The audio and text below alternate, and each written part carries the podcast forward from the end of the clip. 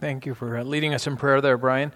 I think it was very timely as we started this morning and we were singing about bringing our cares uh, to the Lord. It uh, struck me that that's something that I need to do more often, and then uh, uh, rather than trying to carry the weight of the world on my shoulder, which sometimes I try to do, not too successfully.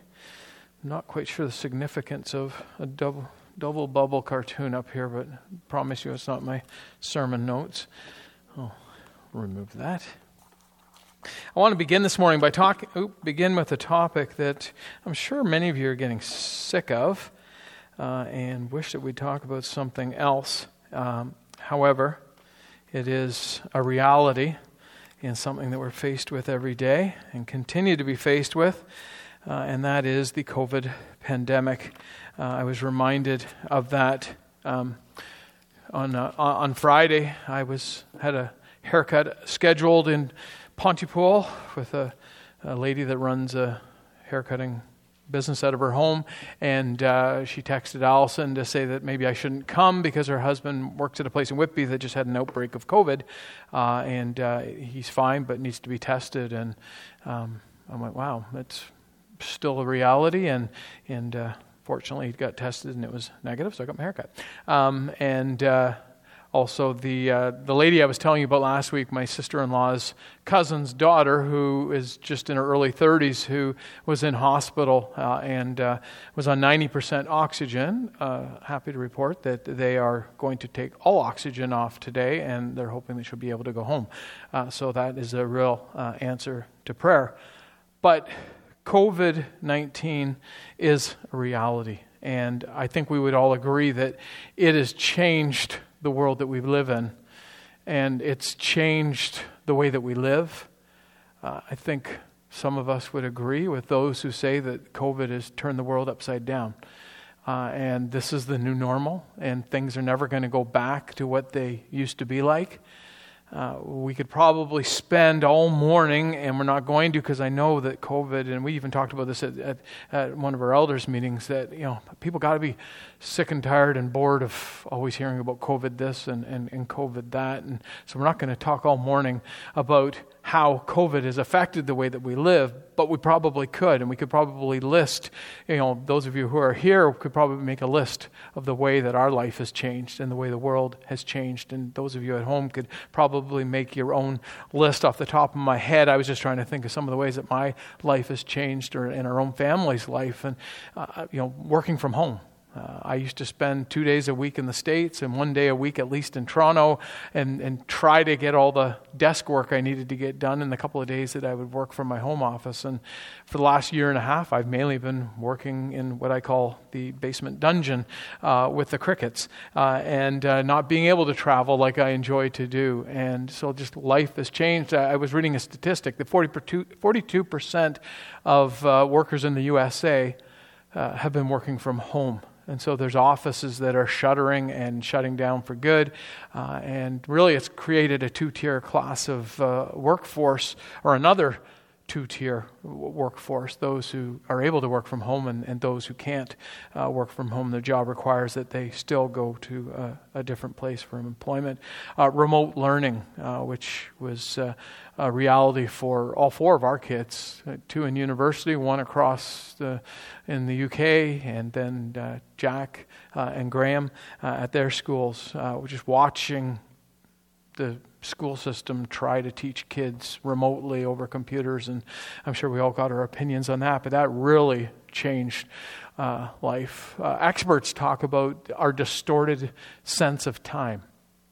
And I'm sure every one of us has found ourselves in the last year and a half uh, in a day, not knowing what day it was, and not even knowing what time it was, because they say that because uh, so much of our routine uh, is grounded in time, whether it be birthdays or deaths or different celebrations uh, or when we're supposed to be at work, when we're supposed to be at school. When you take all that away, it distorts our sense of time. And, and, and so it's okay if you found yourself not remembering what day it was, what week it was, what month it was, maybe, because uh, that's what COVID has done uh, to us.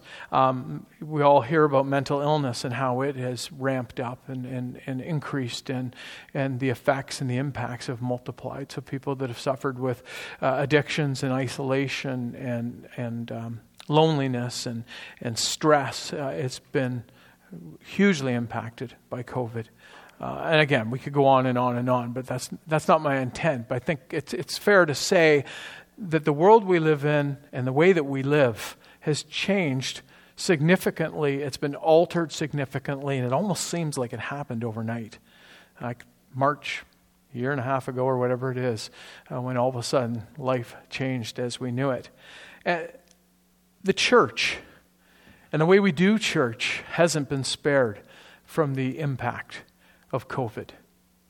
Uh, Christian worship that's long been uh, characterized by many uh, by its adherence to tradition has been significantly altered by COVID. And again, we could spend all morning listing all the ways that church and the way that we do church uh, has changed.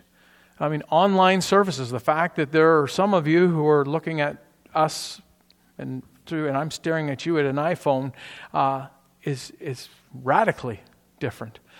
Uh, the fact that we went from trying to figure out ways to get more people in the building to figuring out how we could limit the number of people we had in the building uh, to a point where we didn't have anyone in the building. We were actually running services from people's homes, uh, obviously, is a radical difference and change in the way that we do church.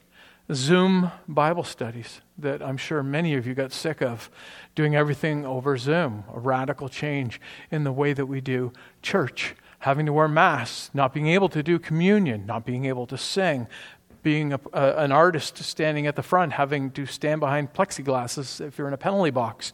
Uh, it goes on and on and on. Having a chasm, as the deacons remind us, in the middle of our sanctuary. Having blue arrows telling us which way to go. Ending our service not with a benediction, but with having our pictures taken and being instructed to sanitize. And yes, oh, hand sanitizer, that's a, that's a change uh, in the way that we live, right? For many of us, like, especially if you go shopping in a mall and you go into each store and they make you sanitize your hands in every store. Uh, it's just changes everything. Um, a worshiper in the U.S. lamented that things will never be the change. The pandemic has changed the church and the way we do church forever. So we find ourselves in a world that's changed. Our way of life has changed. And the church and the way we do church has changed. And I don't know about you, but it feels like we're on real shaky ground. And we've lost a lot of stability. And yet, there's one thing that hasn't changed. One thing that COVID can't touch and that is the truth and the foundations of our faith. And as we move into a new ministry year, as we find ourselves still in the middle of a pandemic, uh, as we consider what can we possibly look at as we move into the fall for a sermon series, the elders decided it would be a really good idea spend this fall looking at those foundations of our faith, those truths that give us stability, that ground us regardless of the circumstances that we find ourselves, regardless of finding ourselves in the middle uh, of a pandemic. And so we've titled the series Regroup Faith Foundations Beyond a Pandemic beyond that pandemic or beyond the pandemic. We spent more time coming up with this sermon series title than probably any sermon series title that I can remember of over in the last uh, number of years. And, and every part is significant and thought out. So, regroup. Why the word regroup? Because I think COVID is kind of like a train that's run over all of us. And as a church, we need to get back up on our feet and, and rub the dirt and the dust off us and give our head a shake. So, regroup. Faith foundations, so those truths of the faith that not even COVID can change. Faith foundations beyond the pandemic or a pandemic. And we say beyond a pandemic because we weren't even really sure are we near the end of the pandemic? Are we still in the middle of a pandemic? Is this going to last? We don't know. But all we do know is that these faith foundations don't change and will prevail through even the COVID pandemic. And so the series title, Regroup Faith Foundations Beyond the Pandemic. And then every week, our sermon title is going to be What We Believe About Blank. And so we are going to look at what we believe about God, what we believe about sin, what we believe about hope, what we believe about good news, what we believe about the future, what we believe about trust, what we believe about worship, service, thanksgiving. I think I've listed pretty well all the week's titles. And this morning, we're going to look at what we believe about the church. And I've encouraged the other elders as we participate in this series. Each one of those topics is huge. Paul's going to be looking at what we believe about God next week. Uh, and that could be about a 20 hour presentation that could go really deep. Uh, and so I've encouraged them let's, let's narrow it down, let, let's make it bite size, and let's make it practical. And so this morning we're going to look at what do we believe about the church, but specifically I want to look at what we believe about the church and its mission, or what we believe about the mission of the church. And the word mission is a word that we've thrown around Auburn for a number of years, for, for as long as I've been here. Uh, and uh, we've talked about mission, and, and, I think it's a really relevant topic, especially as we find ourselves dealing with the impact of COVID uh, especially as we're dealing with uh, the the attendance, uh, declining attendance, uh, the fact that some of you are here, some of you are watching on Zoom. Sometimes we're not even sure who's connecting with us. Uh, and it's extremely relevant uh, to talk about the mission of the church, specifically the mission of Auburn uh, as we find ourselves in the middle of a, a search for a, a, new lead pastor, which, as I shared last week, has been quite discouraging for the search team, trying to find someone in the middle uh, of a pandemic. And again, I continue, uh, encourage you to continue praying uh, for the search team. And so, what is the mission of the church? And we talk about mission, and perhaps that's a word you're not even really quite sure what I mean when I say what's the mission of the church. What we're asking is what is the fundamental purpose of the church? Our mission answers the question why do we exist? And as I said, it's a really relevant question for Auburn. In fact, it's, it's a tough question, it's a challenging question. Why do we exist? What is our purpose? Are we being relevant? Should we carry on? What is the mission of the church? And as I thought of that challenge that I gave to Brian and Paul to, to try to narrow down such large topics and make it bite size and, and practical and something that people can take things home with, I tried to think of what passage can we look at that explains the purpose, the mission of the church uh, as a whole, as a, as a local expression, as uh, what's our purpose and, and, and mission as individual believers that make up a local expression of the body of Christ. And I was reminded of an occurrence that took place. It was probably three or four years ago, and I was working in the office, and I was walking up, and it was after the Easter week, probably two weeks after the Easter weekend, and the cross was still sitting out. And I was thinking about the purpose of the church um, and the mission of the church. And I also thought, I wonder how long they're going to leave the cross sitting out this year. And who's going to put it away? And it hit me. Perhaps one of the most clear passages in Scripture where Jesus himself talks about the purpose and mission of the church is words that he gave his followers right after the events of the death and resurrection. And it hit me then, and it, it still uh, hits me today that there's a real strong connection between the events and the impact of the resurrection of Jesus and the final instructions that he gave his followers before he left. And the passage that came to mind that day and the passage I want to share with you this morning uh, is Matthew 28. So if you've got your Bible, just turn right to the very end of Matthew. If you hit Mark, just turn a page back, and we're going to look at the last chapter uh, of Matthew. And I just for a little bit of context, I'm going to begin reading uh, Matthew 28, verse 1. But we're going to be mainly focusing uh, on the last verses uh, of uh, chapter 28. So, Matthew 28, beginning at verse 1, it says, After the Sabbath, at dawn on the first day of the week, Mary Magdalene and the other Mary went to look at the tomb. There was a violent earthquake, for an angel of the Lord came down from heaven and, going to the tomb, rolled back the stone and sat on it. His appearance was like lightning, and his clothes were white as snow. The guards were so afraid of him that they shook and became like dead men. The angel said to the woman, Do not be afraid, for I know what you are looking for, that, that you're looking for Jesus who is crucified. He is not here, he is risen, just as he said. Come and see the place where he lay. Then go quickly and tell his disciples, He is risen from the dead and is going ahead of you into Galilee. There you will see him. Now I have told you.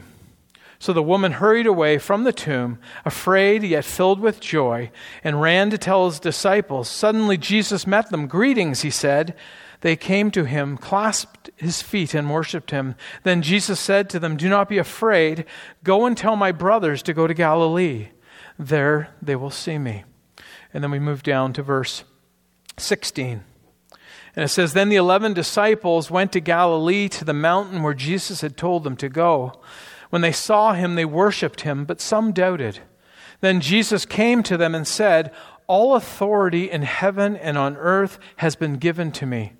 Therefore, go and make disciples of all nations, baptizing them in the name of the Father and of the Son and of the Holy Spirit, and teaching them to obey everything I have commanded you. And surely I am with you always to the very end of the age. And so, as we get to the end of Matthew's account, we are taken to a mountain setting uh, somewhere in Galilee. And this is a meeting that was called before Jesus was put to death.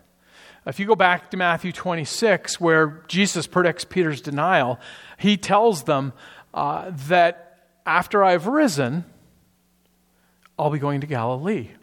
Come and see me there.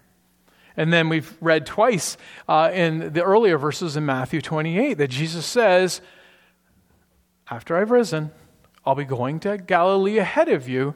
Come and meet me there. Twice we see that written. And so here we are in Galilee on the side of a mountain, uh, and the meeting has been called, and the meeting has taken place. A lot of scholars believe that this is the time where when Paul in 1 Corinthians says that Jesus appeared first to Peter, then he appeared to the disciples, and then he appeared to over 500 people at one time. Many scholars believe that what Paul is referring to is what takes place at the end of Matthew 28. Now, Matthew only mentions the 11, uh, and probably because the, the topic was sp- specifically focusing around them at the moment.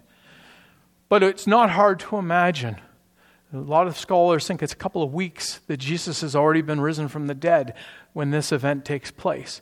It's not hard to imagine that word has gotten out that Jesus has risen uh, and he's going to be meeting uh, his disciples on a mountain somewhere in Galilee, uh, and so that more uh, than just the 11 show up.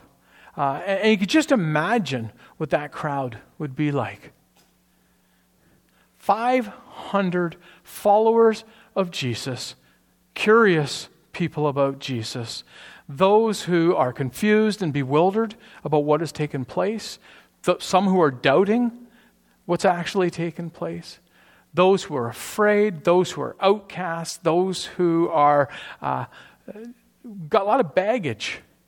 And all these 500 people, including the 11 disciples, are gathered on this mountain. Why? Because Jesus told them to meet him there. And Jesus appears, and what he says to them would radically alter and define the way that they would live and the way that all the followers of Jesus after that time would live forever. Some would say that these are some of the most important words that Jesus has for his followers. They're words that are studied, memorized, uh, obeyed, pondered We know them as the Great Commission. Specifically, verses 18 through 20. All authority in heaven and earth has been given to me. Therefore, go and make disciples of all nations, baptizing them in the name of the Father, and of the Son, and of the Holy Spirit, and teaching them to obey everything I have commanded you. And surely I am with you always to the very end of the age. These words from Jesus to his followers are the marching orders for the Church of Jesus Christ. They give us the blueprint and the foundation for the movement that's established after Jesus is gone. Why would I say that perhaps they are some of the most important words that Jesus had for his followers? Well, I want to give you three reasons. And the first reason is, is simple. These are the final words of Jesus that are recorded in Matthew. And, and, and we realize often that final last words are really important. It often reveals what's closest to a person's heart. And here the final words of Jesus that Matthew, inspired by the Holy Spirit, writes for us is the Great Commission. We often say that's the end of Matthew's book. I think it's kind of wrong to say it's the end of the book. Not totally accurate. I think more accurately, we would say it's the climax of Matthew's book. This, this is what Matthew has been building up all along through what he has written. And it, it's where the ministry and the life of Jesus has been moving as well. So, why are these words important? Because they're the final last words of Jesus given to his followers, at least as recorded uh, in Matthew. And second reason why these words are important is because it lets us know what's expected of us as followers. As I said, these are the marching orders for the church. There's no question left. We don't have to wonder what it is that Jesus wants his followers to do. I don't know about you if you've ever been in a situation where you've been invited to an event, a work party, uh, a new job, and you get to the location and there's no one there to explain what, what you're there to do. Uh, that happened to me way back in high school. I signed up for a, a March break job uh, where we were going to be 20, 25 students putting together some package for a conference that was coming up. And 25 of us showed up to this big warehouse uh, that was filled with tables and brochures. And we sat there and we stared at each other. And after about an hour, we're still sitting there and staring at each other because there was no one there to tell us what to do. We had no idea what our purpose was. But this isn't the case here. Jesus makes it very clear what the purpose and the mission of the church is. But having said that, I think at times it's a little confusing what the answer to the question, what is the mission of the church, is. Because when you look at different churches, the answer seems different. Some churches, if you were to, even in Peterborough, if you went into a church in Peterborough, you may feel that the purpose that church exists is for fellowship. It is a place to make Christian friends. It's a place to find mentors. Uh, it, it's a place uh, to socialize with other like minded people. Uh, it's, it's a place to hang out. It's a place where we can cultivate love and sharing.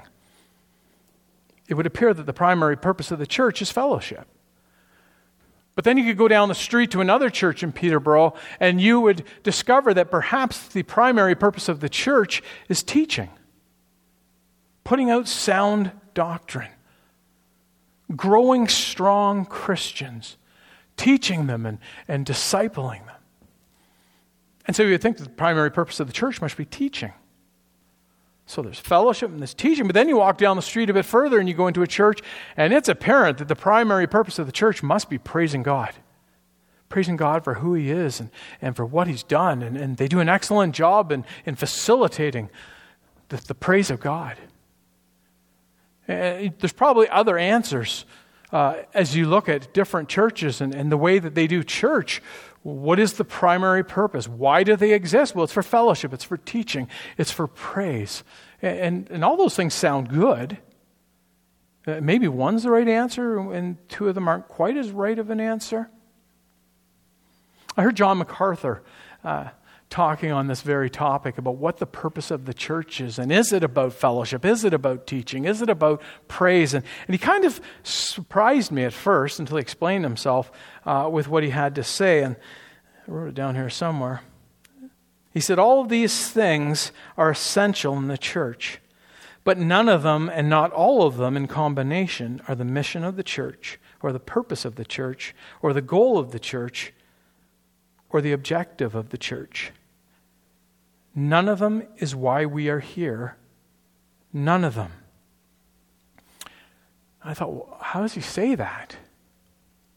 MacArthur then went on to explain. He says, if, if the purpose of the church, the reason that we are here is fellowship, then why wouldn't God just zap us up to heaven? Because that's where true fellowship is going to take place. And if it was teaching, if that was the reason, the primary function of, of a local body of believers is, is to be taught, well, why doesn't God just zap us up to heaven? Where we can learn so much more. And the same with praise. If that, if that is the primary reason that we are here, is to praise, well, then why wouldn't God just zap us up to heaven as soon as we gave our life over to Him? What better place to praise God than with the heavenly choir? So, what is the mission of the church? Why do we exist? What is the primary function of the church? And to answer that, I think we have to take one step back. That's why I had Brian read from Ephesians chapter 1 this morning. To understand what the primary fun- uh, mo- mission of the church is, we have to understand what God's motive is for the church. Why are we are, why are we who we are, and why are we to be what we are to be? What was God's motive? And if you got your Bible, flip back uh, or flip forward uh, to Ephesians chapter 1 again. And I want you to notice something. This is not this isn't my creation. Ephesians 1. And we, we read these verses last week before communion. Ephesians 1, look at verse 4. For he chose us in him before the creation of the world to be holy and blameless in his sight.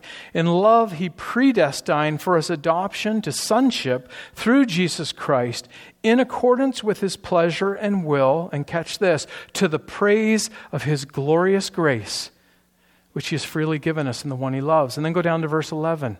In him we were also chosen, having been predestined according to the plan of him who works out everything in conformity with the purpose of his will, in order that we, who were the first to put our hope in Christ, listen again, might be for the praise of his glory.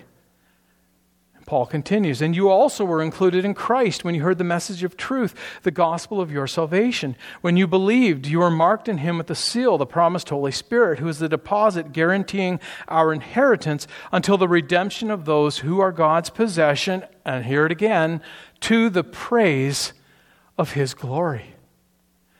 That's the unified purpose for the church. It's for the praise of the glory of God. That we, the church, are to reflect and to testify the glory, the greatness, the majesty, the beauty, the perfections of God. That's the motive. God's motive for the church is for His glory. And so, what mission flows out of this motive? Or what is the mission that flows out of this motive? Well, we find the answer by looking at redemption history. And redemption history, starting way back in Genesis right up till today, is a story of God taking the initiative, reaching out in grace and mercy and love to lost and sinful men and women, boys and girls, reaching out to them and bringing them into right relationship with Him, adopting them into His own family, transforming their lives, creating new lives. And what Paul tells us in Ephesians that when a man or a woman or a boy or a girl who is lost in sin, who's at enmity with God, who can never on their own be in right standing with God, when God brings them into right relationship, when God saves them, He is glorified. It is a reflection and it's a testimony of the glory of God, His beauty, His perfection, His greatness, His majesty. And so the motive of the church, for the church, is the glory of God. The mission of the church is to partner with God in winning those who are lost to the Savior, to the praise of God's glory. And that's the pattern we find in the Bible. Sinful man, God reaches out, takes the initiative, wins them to himself for his glory. Then God demonstrating his love, sends his son to die on a cross, to deal with sin forever, to win people to himself, to the glory of the Father. And then Jesus leaves this earth and he instructs his followers, the church, the body of Christ, to have that same sacrificial love that Jesus had that same commitment and zeal to see those who are lost won to the Savior to the praise of the glory of God. Why are these words so important at the end of Matthew 28? It's the marching order for the church. This is our blueprint. This is our foundation. This explains why we exist. Uh, and then finally, why are these words important? Because they weren't just for the 11. They weren't just for the 500 that possibly were there.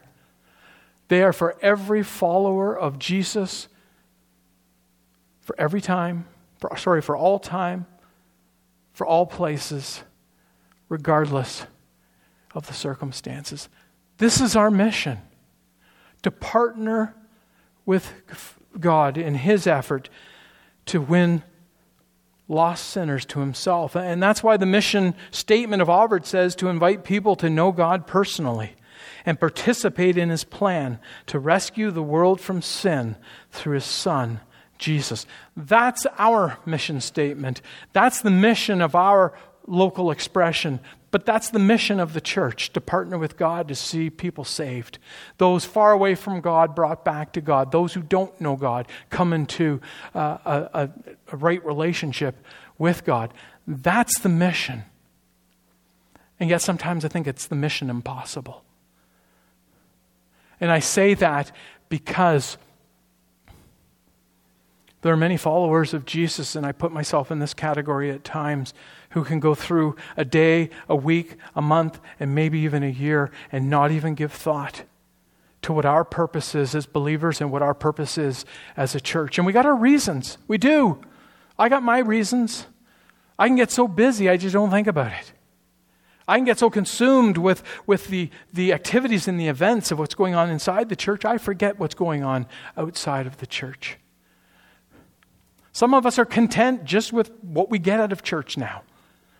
We're not really ready or willing to give more. Some of us don't think we are suitable, have what it takes for God to actually use, to partner with in this great work of seeing lives transformed. And yet, Jesus gives us such encouraging words in these last few verses in the Great Commission. And I want to leave you with three thoughts uh, from these words. If we are going to be successful at Auburn at carrying out our mission, if we as individual believers are going to be successful in partnering with God and seeing men and women come to Jesus in faith, there's two prerequisites that I see in these last few verses. And the first one is simply a, willingness and eagerness to serve. This crowd, made up of a whole hodgepodge of people, some great orators, some who probably stumbled over their words, those who were considered outcasts. They all came. They were all willing to hear the words of Jesus. Why? Because Jesus asked them to be there. They were willing to serve. They were eager to serve. And can I be frank? And I think I said this a couple of weeks ago. If Auburn is going to carry out its mission, we need everyone. Our numbers are much lower than they have been. We need everyone to have a willingness and an eagerness to serve. We can't carry out even a small number of ministries with the number of people that, that we need to volunteer that we just don't have. We're, we're in talks right now with Youth Unlimited about doing something that's really exciting to reach the youth uh, in, in this area, uh, but it's going to need volunteers. There's a lot of you who have great capabilities. We need your willingness and eagerness to serve. The kingdom needs you to be willing and eager to serve. And the second prerequisite that I see here is a heart of worship. I love the honesty of Matthew. He says the 11, and I believe there's 511 that were gathered there, and plus more. Uh, and it says that some doubted. But I have a feeling that after Jesus appears and after Jesus speaks to them, a lot of that doubt subsided. You see, if we're going to successfully carry out our mission, we need to be willing to serve. We, we, we have to have a heart of worship. Like, if we don't recognize the worth and the greatness of what God has done for us in Jesus Christ, then, then we're probably not going to be too concerned about the people that don't know Jesus yet. But there's a great claim made in the Great Commission. Jesus says, All authority in heaven and on earth has been given to me. Think about that just for a moment. All authority in heaven and in earth. I don't think there's a greater authority, and it's all given to Jesus. So the one who has all authority says, Here's the marching orders. Here's what I want you to do. Here, here's your purpose. Here's your mission. And if you got any reservations, I'm with you always to the very end of the age. And could you imagine what God could do through a group of people who are willing to serve and have a heart of worship, who actually believe that claim that all authority belongs to Jesus and He's with us always? They could turn the world upside down. Forget about COVID turning the world upside down. And this 500 group of plus people, made up of a whole bunch of different walks of life, turned the world upside down. Began a movement that continues today that God uses to change the lives of those who are hopefully lost in sin. And my prayer for us at Auburn is that we uh, will have the desire and the motivation to carry out our mission here at Auburn and in our community to the praise and the glory of God.